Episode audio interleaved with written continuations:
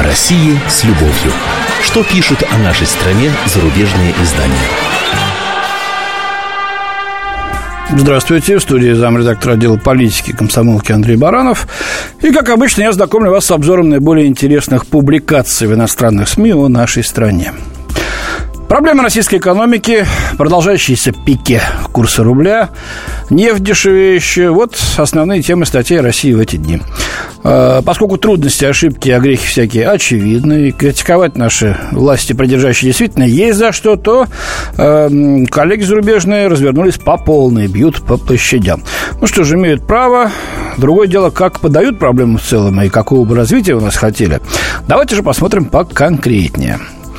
Э, многие россияне, читаем, да, многие россияне убеждены, что Путин привел экономику к процветанию после постсоветской депрессии 90-х годов. А в нынешней рецессии виноват не президент, а западные санкции и международные антироссийские заговоры. Но рост социальных протестов возможен, пишет Эдуард Штайнер в немецкой «Die в реальности же Путин оказывается скорее крупным везунчиком истории, которому помог бум на сырье в начале 2000-х. Бедность в стране сократилась, появился средний класс, частное потребление стало значительным двигателем российской экономики, говорится в статье. А, другими словами, созданный благодаря нефтяным богатствам задел заставляет людей тратить больше, заставлял людей тратить больше денег.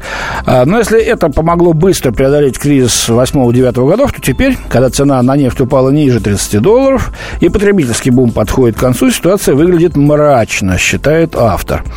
И выражает удивление, что Путин пока не принимает радикальных мер в экономике, хотя окружен либеральными мыслителями, типа Евгения Ясина и Алексея Кудрина. На самом деле Путин мог бы построить экономику на терпении народа, который считает, что обязан президенту ВВП, то есть Владимиру Владимировичу Путину, долговременным ростом ВВП, то есть э, валового продукта России, э, вот таким образом. Financial Times пишет. В ходе экономического кризиса в девятом году российское правительство предотвратило резкое падение доходов и рост бедности с помощью крупного пакета экономической помощи и созданных резервных фондов. Но теперь деньги в казне просто заканчиваются. Это констатирует корреспондент Кэтрин Хилл. По ее прогнозам, точнее, она приводит чьи-то прогнозы, чьи, чьи конкретно не уточняет, в будущем ежегодное количество работающих будет сокращаться на 1 миллион, на 1, простите, миллион, а пенсионеров увеличиваться на 400 тысяч. В каком будущем тоже не разъясняется. Сторонники реформ заявляют, что пенсионную систему можно спасти только повысив пенсионный возраст. Однако Путин признал такую возможность только в прошлом месяце, да и то крайне неохотно. Э, если мы хотим построить социальное государство, следует действовать по-другому. Это вот слова Алексея Кудрина приводит э, Кэтрин Хилл Financial Times. Ну, еще давайте посмотрим. Газета «Вашингтон Пост» публикует статью российского экономиста Владислава Иноземцева под заголовком «Саморазрушающаяся экономика Путина», да, красноречивым заголовком. А, по его мнению, сейчас российская экономика страдает и от последствий снижения нефтяных доходов, и от роста бюрократического нажима, не говоря уж о параноидальной внешней политике государства. Э, теперь, когда российская экономика всецело подчинена политике, а политика становится более нетерпимой к чужому мнению, надежд на оздоровление мало даже в случае отмены санкций и возврата цен на нефть к более нормальному уровню, говорится в статье словами господина Иноземцева. Но это очень важное заявление известного оппонента Путина. То есть, если даже улучшение экономики наступит, никаких радостей оно не принесет, если мы э, не будем слушаться Запада.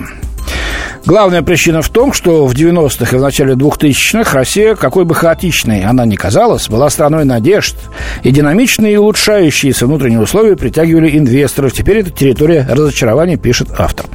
Так, так, так, так, так. И что же это получается, господа товарищи? Иными словами, чего от нас хотят?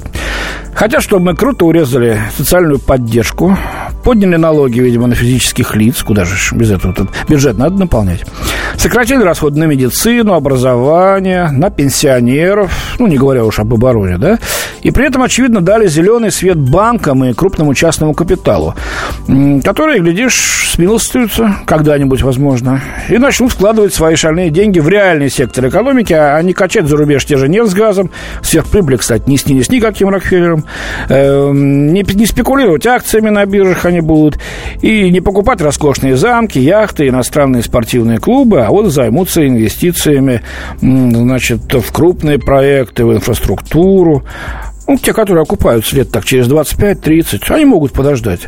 Вот уж фигушки, им нужно все и сейчас. И не какие-то там 10-15%, при котором во всем мире нормальный бизнес функционирует. Им нужны 100, 200, 300, а то и 500 процентов прибыли. Видели мы это все, да? А правда, народ должен, по мысли авторов, э, терпеть, то, что все это вроде как-то будет исходить от самого Путина, а не от Кудрина и других э, записных либералов, хотя это будет сугубо их политика. Ну, а за граница нам, конечно, поможет выстоять, поможет, как всегда, щедро и бескорыстно. Вот опять скажу, спасибо не надо, все это проходили в конце прошлого века. И тогда всего за 10 лет каких-то, всего за 10 лет огромная страна, вторая экономика в мире в 91 году, скатилась в такую пропасть, из которой до сих пор выбираться приходится. Ну, а какого же политического развития ждут на Западе в контексте этих предлагаемых ими реформ? А там как раз надеются, что терпеть эти псевдореформы люди не будут, в том числе средний класс. И, самое главное, персонифицируют ухудшение качества жизни в личности и политике президента Путина именно конкретно – и удалят его от власти. Каким уж путем, неизвестно, сценариев много. Вот нам Майдан киевский, так сказать, по прошлом году кое-что показал из новенького. А так история э, в этом плане много карты в рукаве. Ну, а пока что пугают возможными упреждающими репрессиями Кремля. Вот, допустим, Вашингтон-Пост, Дэйв Беннес пишет, пока недовольство усиливается. Кремль готовится к массовым беспорядкам. Послушайте, в декабре был принят закон, разрешающий полицейским стрелять в толпу. Ну, это явное передергивание. Вообще-то не в толпу, а применять оружие а, в общественных местах при наличии людей. И не от пуза по толпе, а по конкретным людям, но даже если рядом находятся э, другие мирные люди. Раньше этого не, раньше этого не разрешалось. Э, ну, э, посмотрели бы на себя, господа американцы, что там происходит. А в других странах мы видим, э, когда идут штурмы, как, допустим, тех же террористов, как там относятся к заложникам. У нас, вот недавно был национальный вопрос в пятницу, основная задача спецслужб – сохранить жизнь заложников, там уничтожить террористов. А уж что попал под раздачу, извините, это дело ваше. Дальше читаем, что пишет господин Беннетс. Э, в главной телестудии в Москве уже сочинены меры безопасности. Вот, значит, репрессии. Э, суды начали применять новые жесткие законы, направленные против публичной акции процесс, протеста. Хотя рейтинг Путина по опросам по-прежнему высок, ширящееся недовольство, очевидно, тревожит власть в преддверии назначенных на сентябрь парламентских выборов. Кстати говоря, только что Путин подписал указ о наблюдателях на, на выборах. Очень демократичный, либеральный. Но это не беспокоит наших, оппонентов, наших э, коллег за рубежом журналистов. Продолжают выбор. Выборы в Госдуму в 2011 году привели к беспрецедентной акции протеста против Путина в Москве. Десятки тысяч людей вышли на улицы из-за подтасовок в пользу путинской партии «Единая Россия», напоминает корреспондент. И вот усматривают явные признаки того, что Кремль готовится к новым массовым протестам.